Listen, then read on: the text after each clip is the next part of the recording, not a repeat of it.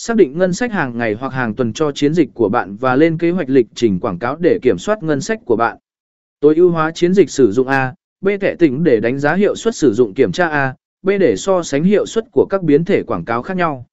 Điều này giúp bạn xác định những thay đổi cần thiết để tối ưu hóa chiến dịch.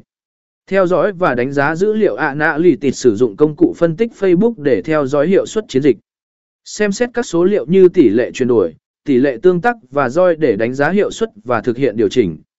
Tối ưu hóa ngân sách quảng cáo thì ổ ROI chi.